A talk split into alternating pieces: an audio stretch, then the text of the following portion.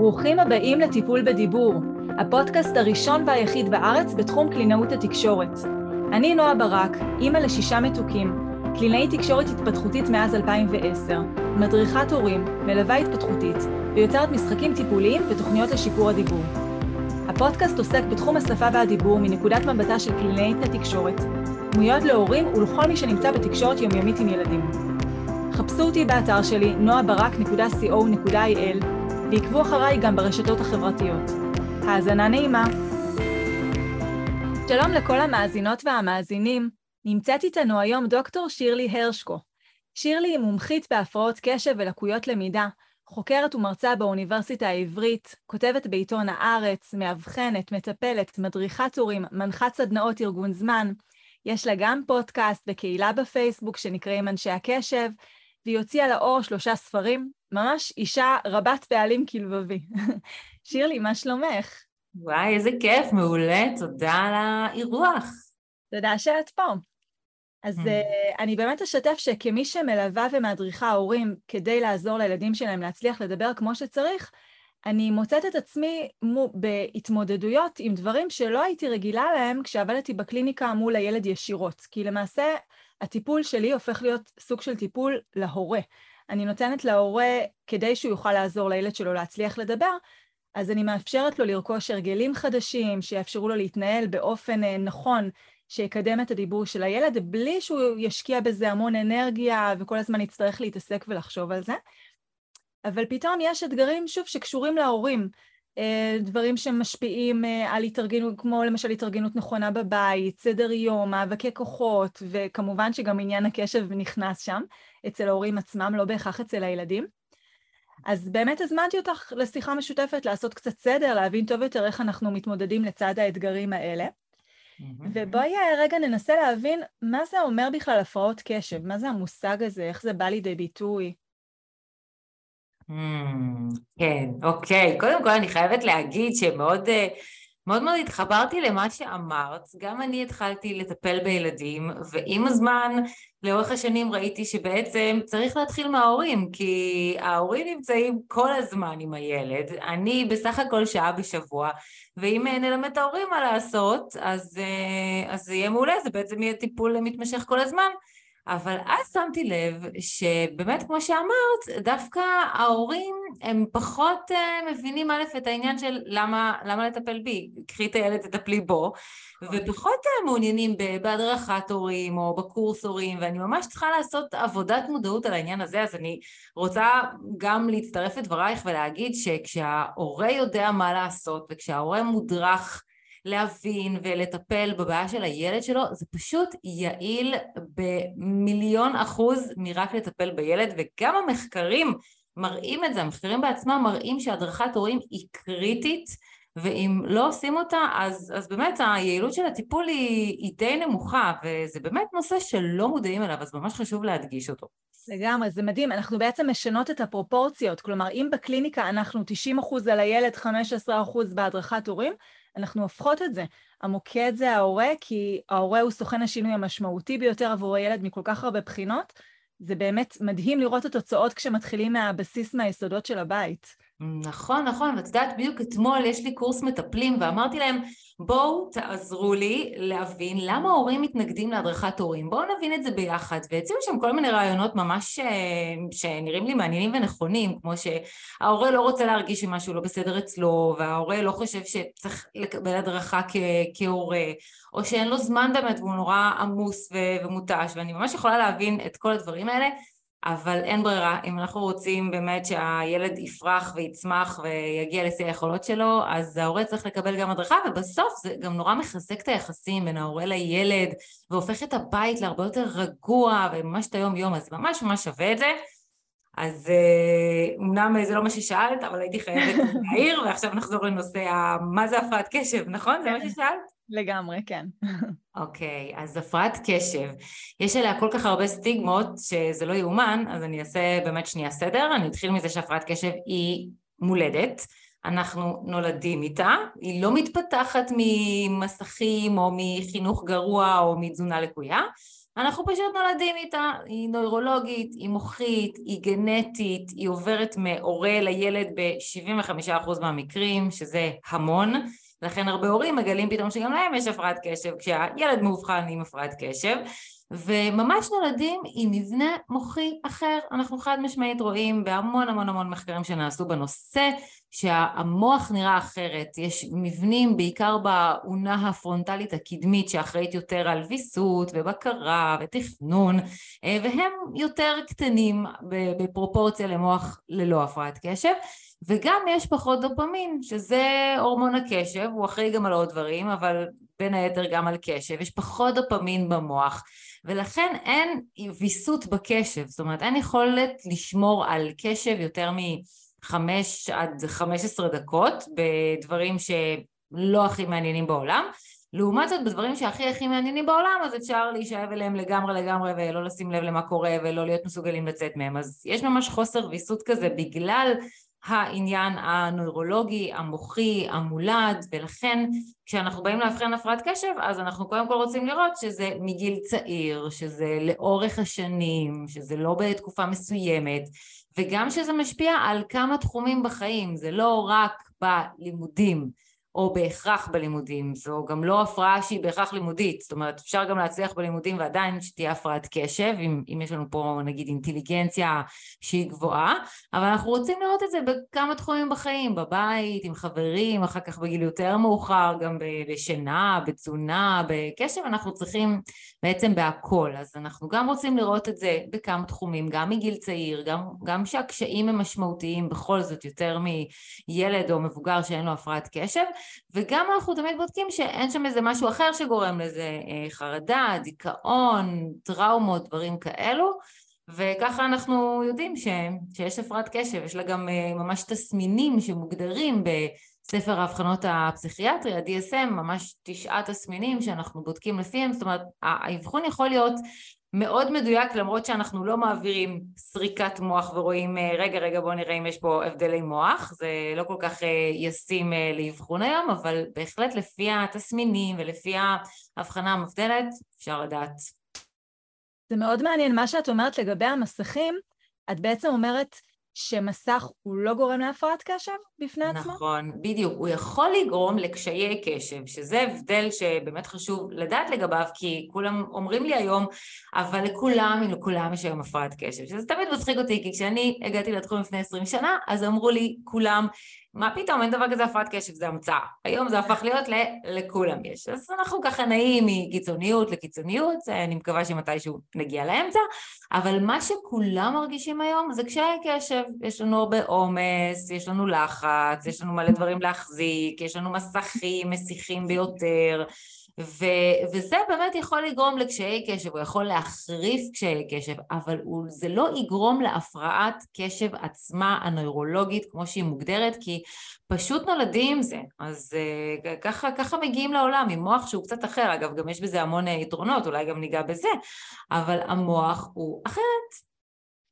יכול להיות, אני ככה חושבת בקול, יכול להיות מצב שילד נולד עם שינוי מוחי שלא בהכרח מתבטא שוב מרגע היוולדו, וזה מאוד תלוי בחשיפה הסביבתית שאליה הוא יגיע, ויש לו מעין פרדיספוזיציה להפרעת קשב, אבל זה לא בהכרח יבוא לידי ביטוי, ואם כן, אני אחשוף אותו לגירויים שהם לא מותאמים אליו, כמו מסכים בגיל מאוד מאוד צעיר, אז כן נראה את זה מתפרץ, ואז בגלל שההפרעה שם היא אולי הבסיס שלה הוא קל יותר, אז אם אמ, אחר כך גמילה נכונה או הימנעות, אנחנו נראה שהמצב משתפר, שזה בעצם יכול להיות אינדיקציה לכך שזה מה... אז אני, אז אני באמת אסביר.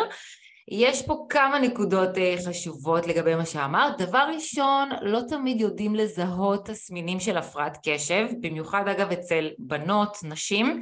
זה תסמינים שמתבטאים קצת אחרת ורק בעשור האחרון ממש אנחנו יודעים איך לאבחן אותם. יש יותר אה, חשיבה שזה הדני שובבני הזה שמפריע, שמשתולל, האנרגטי, ופחות מודעים אה, לסוג האחר שהוא יותר חולמני, יותר אה, מוסך, יותר, לא, הוא לא מפריע כלפי חוץ אבל הוא מאוד מופרע כלפי פנים, כל המחשבות, כל ההסחות אז זה דבר אחד שלפעמים אנחנו נגלה, נזהה, נאבחן הפרעת קשב בגיל יותר מבוגר ומגיעים אלינו למכון באמת המון המון המון נשים בנות 30-40 אבל זה לא אומר שזה לא היה בילדות אלא פשוט צריך להכיר מאוד לעומק את, ה, את התסמינים וכשאנחנו ככה חופרים איתם לעומק אנחנו מגלים שהם בעצם לא היו קשובות בשיעורים, שהיה להם קשה להכין שיעורי בית, כל מיני דברים כאלו שפשוט אה, לא ידעו לזהות כתסמיני קשב. אז זה, זה דבר אחד שאולי פשוט לא זיהינו ו- ולא ראינו. אה, דבר שני, באמת אובר אה, מסכים ותזונה שהיא לא בריאה ו- וסביבה שהיא לא טובה, אז א' היא, היא באמת היא תשפיע על כולם. וב' זה, זה יותר השפיע על ילדים ומבוגרים עם הפרעת קשב, זאת אומרת זה כן יחריף את התסמינים, אבל לא יגרום להם כשלעצמם. כן הטיפול בהפרעת קשב הכי יעיל, מעבר לטיפול התרופתי, זה טיפול התנהגותי. שבעצם בטיפול התנהגותי מה אנחנו עושים? אנחנו גם משנים את הסביבה, אנחנו מלמדים אסטרטגיות להתמודדות עם הסביבה ובצורה הזו בעצם עוזרים להפחית את קשיי הקשב אבל אנחנו לא נוכל להעלים הפרעת קשב באמצעות אה, שינוי של הסביבה. זה מאוד מזכיר לי, אה, ב, בתחום השפה והדיבור יש אה, קושי, מה שנקרא קושי בשליפה. שילד או מבוגר מכיר אה, מילה מסוימת, הוא מכיר אותה, הוא מבין את המשמעות, והוא יודע בדיוק אה, מה זה אומר ואיך אומרים את זה, אבל ברגע האמת זה כזה על קצה הלשון ולא יוצא לו, וזה גם משהו שמחקרים מראים על שינוי מוחי, שזה משהו שנולדים איתו, ואנחנו באמת בתהליך הטיפולי מלמדים אסטרטגיות להתמודד עם. זה לא משהו שהוא בהכרח פתיר, למרות שבשנים האחרונות כן יש איזושהי סימן שאלה לגבי העניין הזה, האם זה משהו שממש אפשר לשנות מבנה מוחי, אבל זה ככה לא, לא משהו שהוא מוחלט, אבל בכל מקרה הרעיון הוא באמת לרכוש אסטרטגיות, ללמוד לצד האתגר הזה, כך שהוא לא ישפיע על ההתנהלות אה, בחיים, הוא לא יגביל.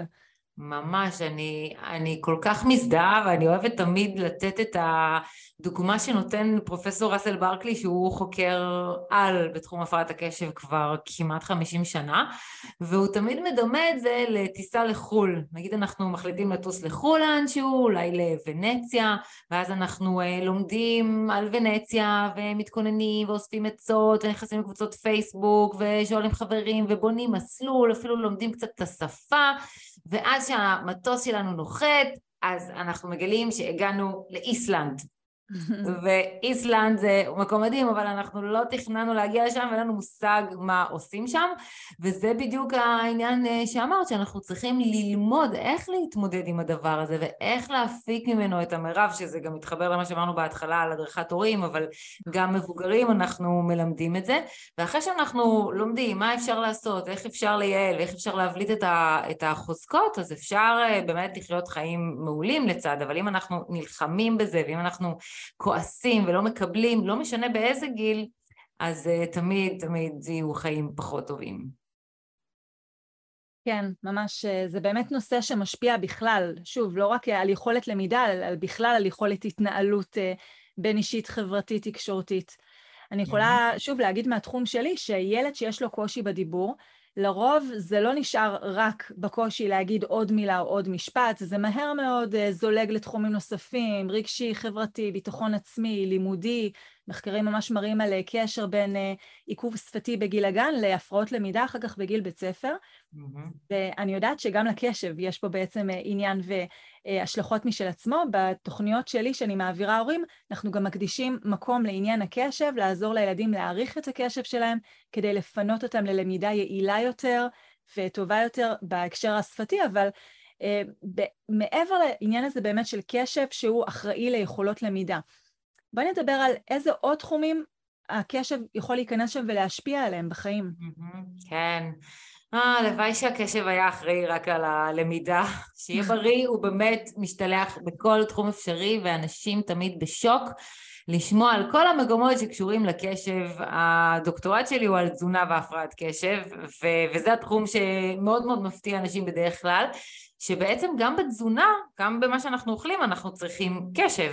ולכן כשיש הפרעת קשב, אז ממש מחקרים מצאו, כולל שלי, שיש פי שתיים סיכון להשמנה, וואו. ופי ארבע סיכון להפרעות אכילה קליניות, כמו בולימיה, גם אנורקסיה, בינג' איטינג, אה, וגם אם אין השמנה או הפרעות אכילה, אז האכילה היא פחות בריאה, נקרא לזה ככה, יותר אימפולסיבית, יותר נמשכים לממתקים וחטיפים, פחות אה, דברים בריאים, יש גם יותר בררנות באוכל בגלל הנושא של האביסות החושי שמשתלב. אז יש את התחום של התזונה למשל שקשור, שהוא תמיד מפתיע, יש את התחום של השינה, שבהפרעת קשב המלטונין, שזה הורמון השינה, הוא מופרש משהו כמו 3-4 שעות מאוחר יותר, אז קשה יותר להירדם, וזה מאוד מתסכל הורים, אני ממש יכולה להבין אותם. שהילד נרדם יותר מאוחר כי פשוט המלטונין מופרש בשעה יותר מאוחרת. אגב, טיפ ממני, להחשיך, להחשיך, להחשיך את הבית, זה עוזר להפרשת המלטונין, אבל יש שם יותר בעיות שינה, יותר התעוררויות בלילה, וקושי לקום בבוקר, והפרעות בשינה, ויש עוד תחומים שזה נכנס, כמו תחומים אה, חברתיים, קשיים חברתיים, קושי להבין סיטואציות חברתיות, יש הרבה יותר פחדים, ממש, במיוחד אצל ילדים, פחדים מכל מיני דברים ולחצים ויותר חרדה ויותר דיכאון אפילו. ילד עם הפרעת קשב, יש לו, יש 20 אחוז סיכוי שהוא יפתח דיכאון עד גיל 18, וואו. לעומת ילד שאין לו הפרעת קשב, שזה רק 1.5 אחוז. זה, זה הבדלים מטורפים, זה גם מבחינה גנטית, הדופמין הזה הוא שוב פעם אה, אשם, וגם בגלל הקשיים שגורמים ללחצים, חרדות, אה, דיכאון. ויש אפילו קשר להפרעות נוספות או אפילו מחלות נוספות כמו אסתמה ואפילפסיה וסכרת וצליאק ומחלות אוטואימוניות והרבה הרבה מאוד דברים מתקשרים להפרעת קשב אחר כך גם בגיל היותר מבוגר, עניינים עם נהיגה ויותר תאונות והסתבכויות עם החוק ומה לא, בגלל זה באמת כל כך חשוב לשים לב כדי ש... שנוכל למנוע את כל הסיכונים, כי מה שאופטימי פה, ובגלל זה באמת אני בתחום, כי זה באמת תחום אופטימי, כי ברגע שאתה נוגע בו, מאבחן, מטפל, כל הסיכונים האלה שאמרתי לפני רגע ואולי דיכאתי את כולם, כל הסיכונים טיק טיק טיק טיק יורדים ו... ומאוד מאוד מתמתנים רק באמצעות האבחון והטיפול, זה מדהים. וואו, לא, באמת לא, לא חשבתי לעצמי כמה ההשלכות של עניין הקשב הן ככה משמעותיות על כל כך הרבה דברים. מקודם אמרת שיש לזה גם דברים טובים, בוא נדבר על הצד החיובי פה. נכון, כל כך כל כך חשוב. אה, כי באמת גם, גם הורים הם מאוד מתקשים אה, הרבה פעמים עם ילדי הקשב שלהם ואז א' אני אומרת להם אל תחשבו רק על ה-12 שנה של הלימודים ששם בדרך כלל זה מאוד מאתגר. לרוב סובלים מקשיים בלימודים ויש בעיות עם ההכנה של השיעורים ולמידה למבחנים ולא מממש פוטנציאל ונראה כאילו מתעצל אבל הוא לא. אז אני תמיד אומרת, זה רק 12 שנה באמת אה, של לימודים, תחשבו 50, 60, 70 שנה שיש לכם את, ה, את הילד הזה, אז קודם כל, מעבר ללימודים, נורא חשובה מערכת היחסים, לשמור עליה. עוד פעם זה מתקשר להדרכת הורים, ממש תמה מרכזית בפודקאסט. אז, אבל באמת, תחשבו קדימה שהילד הזה יסיים את הבית ספר, שבית ספר לא המסגרת הכי מותאמת לילדים עם הפרעת קשב, לרוב, לרוב. יש בתי ספר יותר, מורים שאולי שיותר אה, מבינים, אבל לרוב לשבת שמונה שעות בכיתה ולהקשיב בדבר שהוא לא הכי מעניין בעולם, זה לא המסגרת האידיאלית. אבל אחר כך יוצאים החוצה ואפשר ל- לעשות את הדברים שבאמת אוהבים. ומוח עם הפרעת קשב הוא מוח שהוא חד משמעית יותר יצירתי, הוא יותר סקרן, הוא יותר פתוח, החשיבה היא, היא באמת, היא מטורפת, רעיונות מדהימים, שבאמת מוח בלי הפרעת קשב הוא, הוא פחות, פחות יכול להגיע אליהם, הם לא סתם, זה נקרא ממש כוח העל של הסטארט-אפיסטים, הפרעת קשב, ו, וכל האנשים שהם יותר יצירתיים ויותר אומנים, אפילו יותר מפורסמים ואנשי תקשורת אה, עם הפרעת קשב. אפילו ספורטאים מצטיינים, יש 30 אחוז עם הפרעות קשב, שזה אחוזים מאוד גבוהים, כי זה אמור להיות 5 אחוז באוכלוסייה. אז, ויש שם בעצם עוד מתנה בהפרעת קשב, שכשיש משהו שאני אוהב לעשות, דיברתי על זה בהתחלה, ההיפר פוקוס, אני ממש נכנס להיפר פוקוס עליו, ובשיא האמביציה נכנס בו ושוקל לתוכו ועושה איתו דברים מדהימים. ככה שפעם ראיינתי את אה, פרופסור טל בן שחר לפודקאסט שלי, אנשי הקשב, והוא גם איש קשב, שזה מאוד מפתיע, זה מדען העושר למי שלא מכיר, הוא פשוט כתב אה, כמעט עשרים ספרים, והוא מספר שבעצם המתנה בהפרעת קשב זה שאתה חייב לעשות את מה שאתה אוהב. פשוט חייב, כי כל מה שאתה לא אוהב, מאוד קשה לך להתרכז בו. אז הנה יש לך מתנה שאתה בעצם תחיה את חייך בלעשות את מה שאתה אוהב, כי אתה לא יכול לעשות דברים שאתה לא אוהב. ואז בדבר הזה שאתה אוהב, אתה באמת עף עליו, ואתה מגיע לדברים שהם מדהימים. וגם מעבר לזה יש יותר יכולת אמפתית, יותר רגישות, יותר ראייה של האחר, יותר ספונטניות, יותר זרימה, יותר הומור, באמת הרבה הרבה דברים טובים אבל אנחנו חייבים לטפל בקשיים כדי להבליט אותם. כן, מקסים, זה כמו סנן טבעי, זה מנווט אותך נכון. למקומות שאתה חייב לאהוב אותם, כי אחרת זה פשוט לא ילך. ממש ככה. בול. בואי נדבר על ההורים ש, שהם בעצמם עם, עם הפרעות קשב, ואז יש להם ילד שצריך איזושהי תמיכה, והם בעצמם צריכים לעבור הדרכה, והם בעצמם צריכים לשנות הרגלים, והם בעצמם מתחילים לקבל משימות. איך, איך אנחנו יכולים לעזור להם להתמודד בתוך הבלגן הזה? אוי, ליבי איתם, ליבי איתם, באמת, כל כך מבינה, כי בעצם בהפרעת קשב, השם השני שלה זה קושי בתפקודים הניהוליים. Mm-hmm. בתפקודים ניהוליים זה בדיוק זה, זה לארגן את הדברים ולהתחיל משימות ולסיים משימות ולעשות ויסות ובקרה ובתור הורה זה אחד מהתפקידים המרכזיים שלנו, אנחנו כבר לא צריכים רק לארגן את עצמנו, אלא גם את הילד, ולעקוב אחרי כל המשימות, ופה להביא חולצה לבנה, ושם להביא עוגה, ולהגיע בזמן. כל קבוצות הוואטסאפ, כן.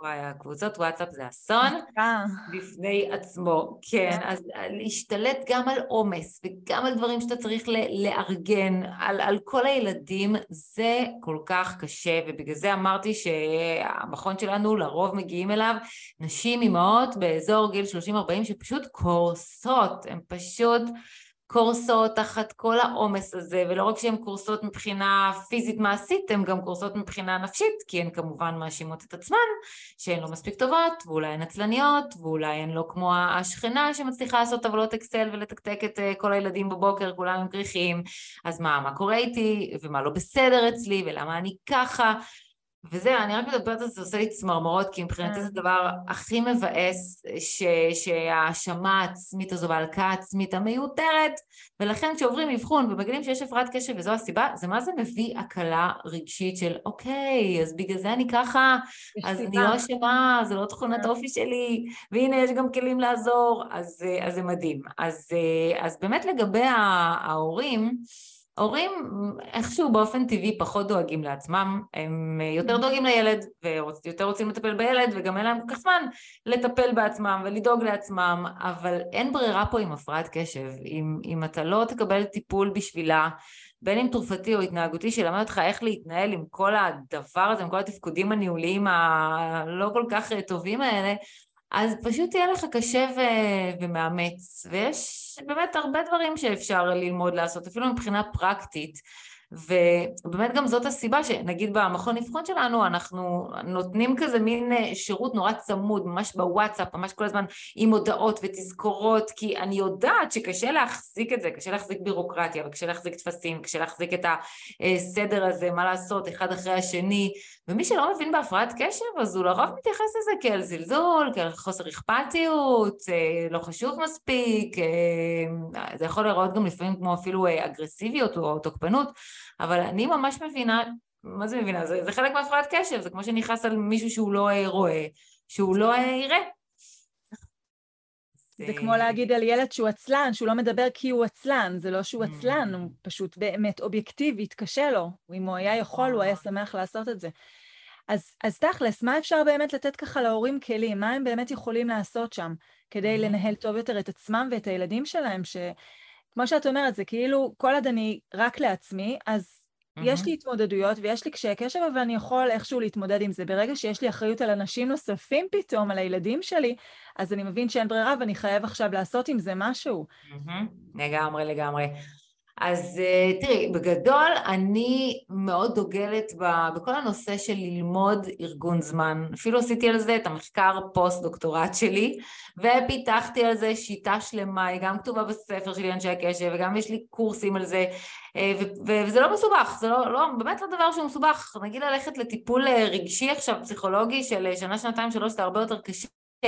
את העניין הזה, זה בעצם טיפול שהוא יותר התנהגותי, ממש אפשר ללמוד אותו. ונגיד הבסיס של זה זה באמת קודם כל להבין שאני לא סומך על הזיכרון שלי. מה שלא כתוב לי, מה שלא מתוכנן לי, הוא לא קיים, הוא פשוט לא קיים. א', המוח שלנו הוא גם ככה ב overload, בעומס uh, מטורף, ב', הוא בכלל אין לו מקום לזכור כל כך הרבה דברים. אז חייבים לפתח שיטה של לכתוב את הדברים. עכשיו, לא, הרבה אנשים ככה נתקעים במקום של רשימה. היה, אני כותבת רשימה, אבל הדברים לא קורים, אז מה, מה זה עוזר? זה כתוב, זה לא קורה. אז לא להישאר במקום הזה של הרשימות, צריך לעשות שלבים יותר מתקדמים מהמקום הזה של הרשימות, כמו למשל ממש להכניס ליומן, ממש ללמד את עצמך להתנהל עם יומן, אני גם תמיד אומרת, יומן דיגיטלי, קצת חבל על הזמן עם יומן שהוא מה שנקרא על נייר, הוא בדרך כלל נשכח בתיק, הוא נשכח איפשהו או לא מסתכלים עליו.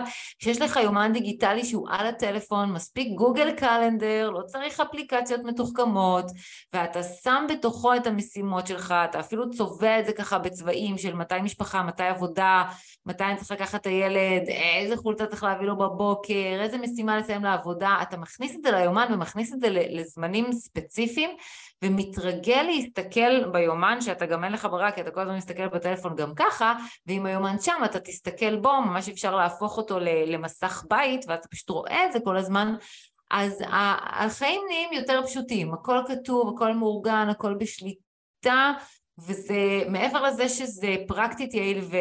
ואתה ממש הופך ליותר פרודוקטיבי, אז זה גם נורא מרגיע, כי אתה לא צריך להחזיק כל הזמן במוח ולפחד שתשכח ולהרגיש שאתה בעומס, זה הכל נמצא שם, זה, זה, זה הדבר הכי מדהים האמת שנמצא במחקר שלי בפוסט דוקטורט, שארגון זמן מעלה את איכות החיים, פשוט גורם לרוגע. ובסופו של דבר זה, זאת המטרה בחיים לדעתי, פשוט לחיות חיים שהם יותר טובים, אז ממש עבור ההורים אה, ללמוד את הדבר הזה, וזה אולי נשמע פשטני, אבל זה באמת אה, משנה חיים, וגם מחקרים מראים את זה, ממש, אה, ממש ככה. נכון. אני גם חושבת את זה שהיומן בגוגל, יש לו התראות, הן אמנם מאוד עדינות, אף פעם לא חקרתי את זה, אם אפשר uh, לשנות שם את ההתראות שיהיו משמעותיות יותר, אבל אני מוסיפה פה את החוש השמיעתי, זה לא רק לראות, זה גם לשמוע, אז יש פה עוד איזושהי התראה נוספת שנכנסת. נכון, גם, אה, נכון. משהו שיכול להיכנס. לגמרי, גם uh, לפעמים להשתמש בשעונים מעוררים נגיד, ש, שיתזכרו אותך, אבל ברגע שאתה נכנס לשיטה, למוד כזה של יש לך את היומן והוא על הטלפון ואתה מסתכל בו, אז אתה פשוט חי ככה איתו ולצידו, ו... ויותר מורגל ממש לעשות את זה. זה למעשה ליצור הרגל, זה המשמעות. ההרגל כן. החדש שלי זה להסתכל בטלפון, במחש... ביומן בטלפון. ההרגל שלי mm. הוא וברגע שזה הרגל אתה גם, שוב, זה נהיה סוג של אוטומט, אתה לא משקיע יותר מדי אנרגיה, והעיניים שלך שם והכל כתוב לך שם. זה מאוד נכון. מאוד מסודר. בדיוק. בכלל, אני מאוד דוגלת בגישה של שינוי הסביבה. אה, ופחות שינוי הבן אדם באופן כללי וגם אה, בהפרעת קשב, זאת אומרת אה, ברור שגם צריך לעשות עבודה רגשית ופנימית אבל יש פחות דגש בדרך כלל על השינוי של הסביבה. ואת הסביבה הרבה יותר קל לשנות את הבן אדם. ואם אתה יכול לשנות משהו בסביבה שלך ובכך לשנות את ההתנהגות שלך אז זה מדהים, ואני יכולה לתת דוגמה אפילו מהתחום של תזונה, שכל כך הרבה אנשים רוצים לאכול יותר בריא, רוצים להרזות, ו- ותכלס המחקרים מראים ש-95% מהדיאטות נכשלות, שזה מטורף. כן. ולמה? כי כל הזמן אה, מתמקדים באיזה תפריט, במה לאכול, באיזה דיאטה, ו- ואף אחד לא מתמקד בה, אבל איך אני אעשה את זה, איך אני אעמוד בזה. אה, וכאן נכנס, נכנסת שינוי הסביבה, ש, שממש אפילו מחקרים מראים שעצם העובדה שאני, והנה כבר טיפו לכל ההורים, הוציא את הירקות והפירות מהמגירה הסודית שם למטה במקרר, שאף אחד לא רואה אותה, הוציא את זה ואשים במדף ככה מול העיניים שלי, ורצו אפילו מלפפונים קטנים או עגבניות שרי שקל לנשנש, בום, זה כבר הופך את האכילה להרבה יותר בריאה בלי ששיניתי משהו בי, אלא רק במקרר שלי. ו, וגם בדברים כמו נגיד עבודה, למשל הרבה פעמים סטודנטים אומרים לי oh, אני לא מצליח ללמוד בבית, אני כל הזמן נשאב למשימות אחרות או לעבוד מהבית, אנשים שעובדים מהבית, אני עושה כביסה ואני עושה כלים ואני לא מצליחה לעבוד מהבית, אז אל תעבדי מהבית, למה להילחם בעצמך? צאי החוצה אפילו, שבי בבית קפה עם אוזניות. יש לי חבר ש, שעשה את שני הדוקטורטים שלו באוטו. וואו. הוא פשוט ישב באוטו קם בחמש בבוקר, עם קערת פירות אגב, וישב שם מחמש בבוקר עד uh, אחר הצהריים, ממש עם אוטו מונע עם מזגן, שם הוא למד, הוא עשה אפילו חישוב שזה עולה 50 שקלים ל- ליום אוטו מונע, וזה, וזה מתאים לו. הוא השקיע את זה, שם הוא עושה את הדוקטורט כי הוא לא יכל להתרכז בשום מקום אחר, אז לא חייבים באוטו, אבל אפשר, אבל צריך למצוא אוקיי, אז אני לא מצליח להתרכז בבית, אז, אז איפה כן? איך אני משנה את החדר שלי, את הסביבה שלי? אני נגיד בתקופת הקורונה שהיינו ממש תקועים בתוך הבית, וגם אני לא יכלתי לעבוד מהבית למרות שאין לי הפרעת קשב, אז השתלטתי על איזשהו מחסן מחוץ לבית שלנו, ופשוט הפכתי אותו לאיזה חדר עבודה מטורף, ו, ושם הצלחתי לעבוד. אז ממש להסתכל איך אני משנה את הסביבה, אם נגיד, הרבה פעמים להורים, ל, לילדים עם הפרעת קשב נורא קשה הנושא של סדר וארגון, ויש בלאגן בבית, להשתלט על הבלגן, כל המסדרת, ו... וזה לא נשמר. אז אה, לעצור רגע ולעשות שינוי בבית, בין אם זה להעיף חצי מהבית ולהשאיר רק את הדברים ש... שאני צריך, כדי שלא יהיה לי בלגן במוח, או כדי שלא יהיה לי קשה לסדר, ובין אם זה לשים אה, מקומות אה, ספציפיים אה, לדברים, אה, או, או לארגן אה, איכשהו את הבית קצת אחרת, אם אני רואה שהפינת אוכל, נגיד אנחנו אף פעם לא אוכלים בה, רק עושים בשיעורים, אז בואו נהפוך אותה לפינת שיעורים. וממש לארגן את הסביבה שלי בצורה אחרת שתעזור לי לחיות עם ההפרעת קשב שלי או של הילדים שלי יותר טוב. שזה באמת גם ילדים שאין להם הפרעת קשב, אלא רק קשיי קשב, ברגע נכון. שיש הצפה מול העיניים זה בלגן אחד גדול, אתה לא יודע במה להתמקד, במה להתפקס. נכון, והבעיה בהפרעת קשב שנורא קשה לך לסדר. לפעמים הם, הם גם לא רואים את, ה, את הבלגן, נשואה לאחד כזה, יכול להשאיר את הקופסה שהוא הזמין אה, מאמזון באותו מקום גם שנה, כאילו עד שנעבור דירה, עכשיו תישאר שם, לא, לא רואה אותה בכלל. פעם הייתי עושה כן. ניסויים, מתי הוא יראה אותה, שבועות עוברים, הוא לא רואה, גם הבת שלי דורכת על כל הבגדים בחדר שלה ולא מבינה מה לסדר? מה יש לסדר? אז יש את הסוג שלא רואה, יש את הסוג שרואה, אבל הוא לא יכול לסדר, הוא לא יודע מאיפה להתחיל, הוא באמוק מה, מהעניין הזה. ואגב, יש גם את הסוג שהוא over מסודר, זה הרבה פעמים מבלבל, אנשים אומרים לי, מה, אבל אני סופר מסודרת, אין לי הפרעת קשב. זה לא נכון. כמו שאמרתי קודם, יש תשעה תסמינים להפרעת קשב, אבל אנחנו צריכים לזהות שישה מתוכם, יכול להיות שלא יהיה את התסמין של הקושי בסדר וארגון, אבל אה, זה גם יכול לנבוע מהקשיים, לפעמים ממש נהיים over מסודרים ברמה של כזה אפילו OCD, אה, כי אני יודעת שאני שוכחת ומאבדת, אז אני חייבת שכל דבר יהיה במקום והכל יהיה מסודר, וגם זה לא תמיד אה, הכי, הכי בריא בעולם. בעצם אסטרטגיות שהם פיתחו לעצמם כדי לעזור להם להתמודד עם הבלאגן, זה הקיצוניות השנייה. בדיוק, נכון. מקסים, באמת נושא מרתק. בואי נדבר ככה באמת לקראת סיום, התחלת לדבר על הפרעות קשב אצל ילדים, אה, אז באמת דיברנו על זה שלהפחית בגירויים, לצמצם להם חשיפה לדברים, לעזור לגייס אותם לסדר. מה עוד אנחנו יכולים לעזור לילדים שלנו שאנחנו רואים שקשה להם, כדי שבכל זאת תהיה להם אפשרות טובה יותר ללמוד, כי כשהם בקושי של קשב, בין אם זה קושי או הפרעה, הם לא פנויים ללמידה. המוח שלהם לא פנוי כרגע למצב של למידה. מה אנחנו עוד יכולים לעזור להם שם? אז אני באמת אעשה הפרדה בין ילדים עם קשיי קשב לילדים עם הפרעת קשב, כי ילדים קשיי קשב, אנחנו באמת יכולים יותר ללמד אותם איך לסדר ואיך לשבת עם השיעורים, אבל ילדים עם הפרעת קשב צריך להבין, קודם כל, באמת, באמת, באמת להבין מה זה הלקות הזו. אגב, יש לי גם קורס דיגיטלי להורים הכי זמין באתר שלי שמלמד מה זה הלקות. ולמה חשוב ללמוד את זה?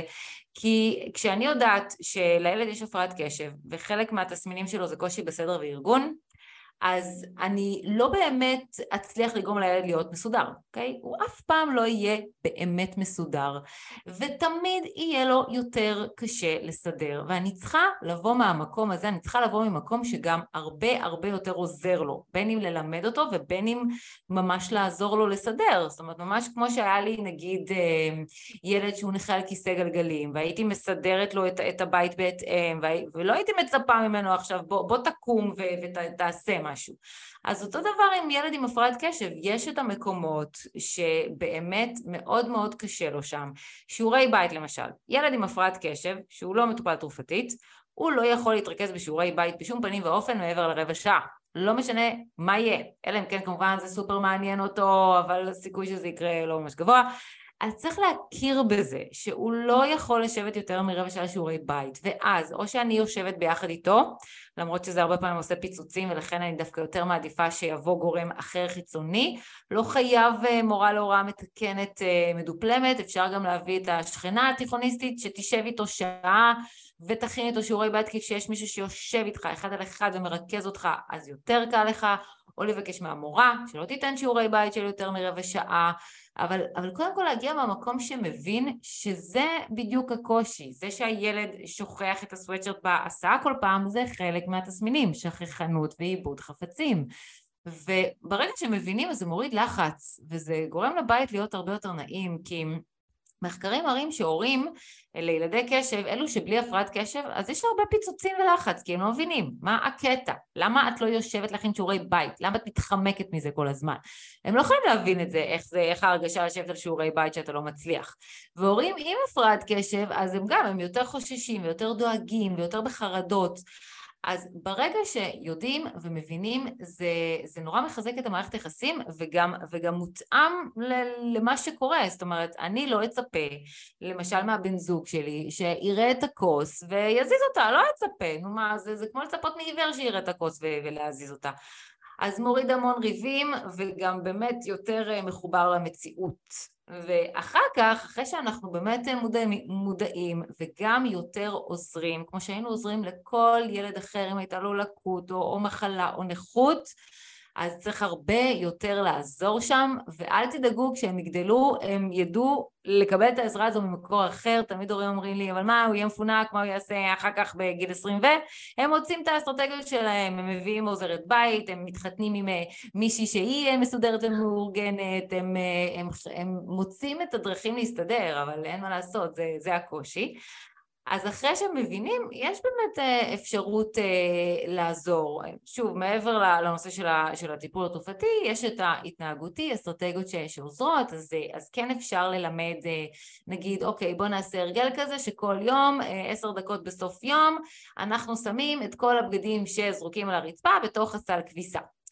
אפשר גם לשים את הסל כביסה בתוך החדר כדי שיהיה יותר קל, או לשים איזה סלסלה ענקית לנעליים, ממש לסדר להם את הסביבה ככה נוחה ולעשות את ההרגל הזה. שוב, לא לקפוץ מעל הפופיק ולא עכשיו חמשת אלפים חוקים ודברים, תחשבו על מה, מה חשוב לכם ותתמקדו בו, ואז צריך ללמד הרבה יותר לאט והרבה יותר בסבלנות ועם הרבה יותר חזרות והרבה יותר ביחד, עד שזה הופך להיות משהו שבאמת הילד ידע לעשות בעצמו, צריך שם הרבה יותר אה, סבלנות. גם את הילדים עצמם אני ממליצה ללמד את הנושא של ארגון זמן, לכתוב ולכתוב ביומן, כי שוב מאוד קשה להם לזכור ולהתארגן עם היום, יש לקות רצינית שם עם העניין של הזמנים. אמ, גם, גם, טוב, יש, יש המון אה, תחומים והמון אה, טיפים שאפשר לתת, אבל אולי אני אתן את הטיפ ה... שבעיניי הוא הכי חשוב, והרבה, והרבה פעמים הורים מוטרדים ממנו, הנושא של דימוי עצמי וערך עצמי. Mm-hmm. רוב ההורים רוצים אה, שהילדים שלהם ירגישו טוב, ואיך אני מעלה את הביטחון העצמי שלו. וכאן יש משהו שהרבה פעמים אה, טועים בו, כי בעצם כשיש לנו ילד עם קושי, אנחנו כל הזמן מחפשים איזה טיפולים יעזרו לו. וריפוי בעיסוק, וקלינאי תקשורת, פיזיותרפיה, הוראה מתקנת, ולאן לאן ללכת.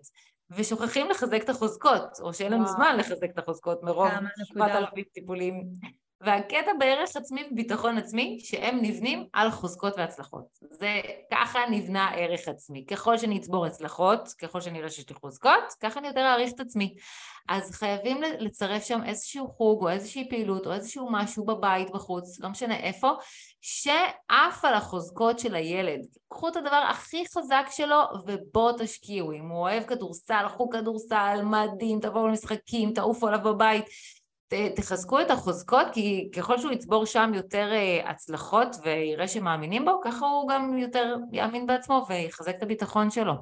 וואו, נקודה סופר סופר קריטית, ממש בסיס מבחינתי בתוך התהליכים שאני מעבירה ההורים, לשקף לילדים את החוזקות ולעוף עליהם, כמו שאת אומרת, על דברים, אני אומרת, obvious.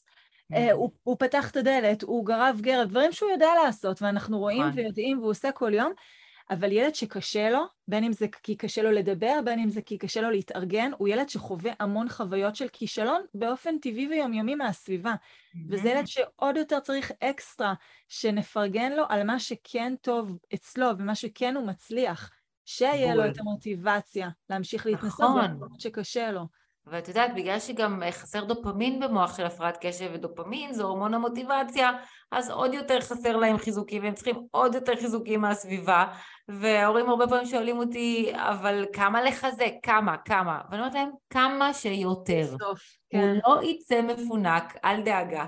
כמה. שאתם יכולים יותר לחזק, לחזק, ורצוי גם על, על התנהגות ספציפית, לא על תכונה, אתה חכם, אלא וואי, ישבת והכנת את השיעורים.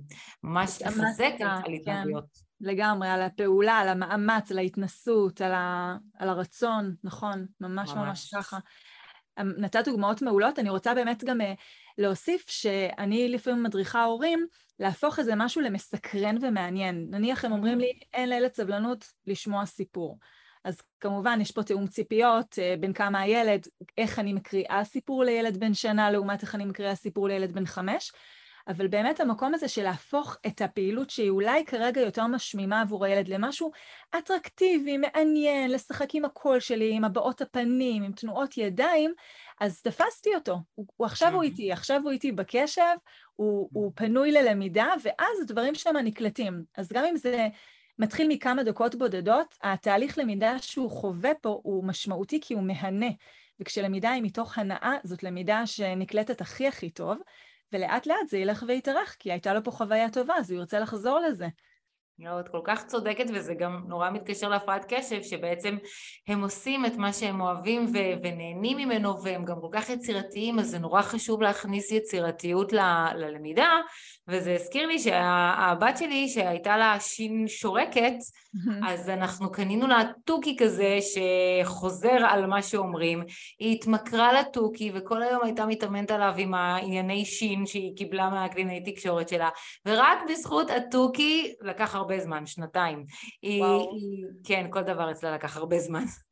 אז אבל אחרי שנתיים היא הצליחה להגיד את השין הרגילה, ואגב, כל הזמן אמרנו לה גם שכשהיא תצליח להגיד שין רגילה, אנחנו נקנה לה מתנה ענקית. כן, אל תחששו אה, לתת גם מתנות ולתת אה, חיזוקים בסוף, ובסופו של דבר המוח שלנו, הוא, של כולנו, עובד על מערכת התגמול. אם אנחנו לא נראה איזשהו תגמול בסוף הדרך, אז יהיה לנו פחות אה, מוטיבציה לעשות אותו. וזהו, היום באמת היא מדברת עם שין רגילה. מקסים, כן, התוכי הזה, יש את החתול, האפליקציה של החתול בטלפון היום, וכן, נכון. אחלה של דבר לדרבן ילדים לדבר. נכון.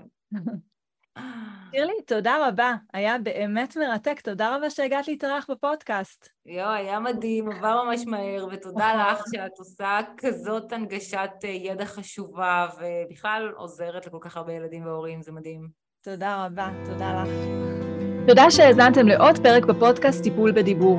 רוצים לעזור לילדים שלכם לדבר טוב יותר כבר עכשיו? שילחו הודעה לנייד 050-769-4841 ואולי נדבר בקרוב.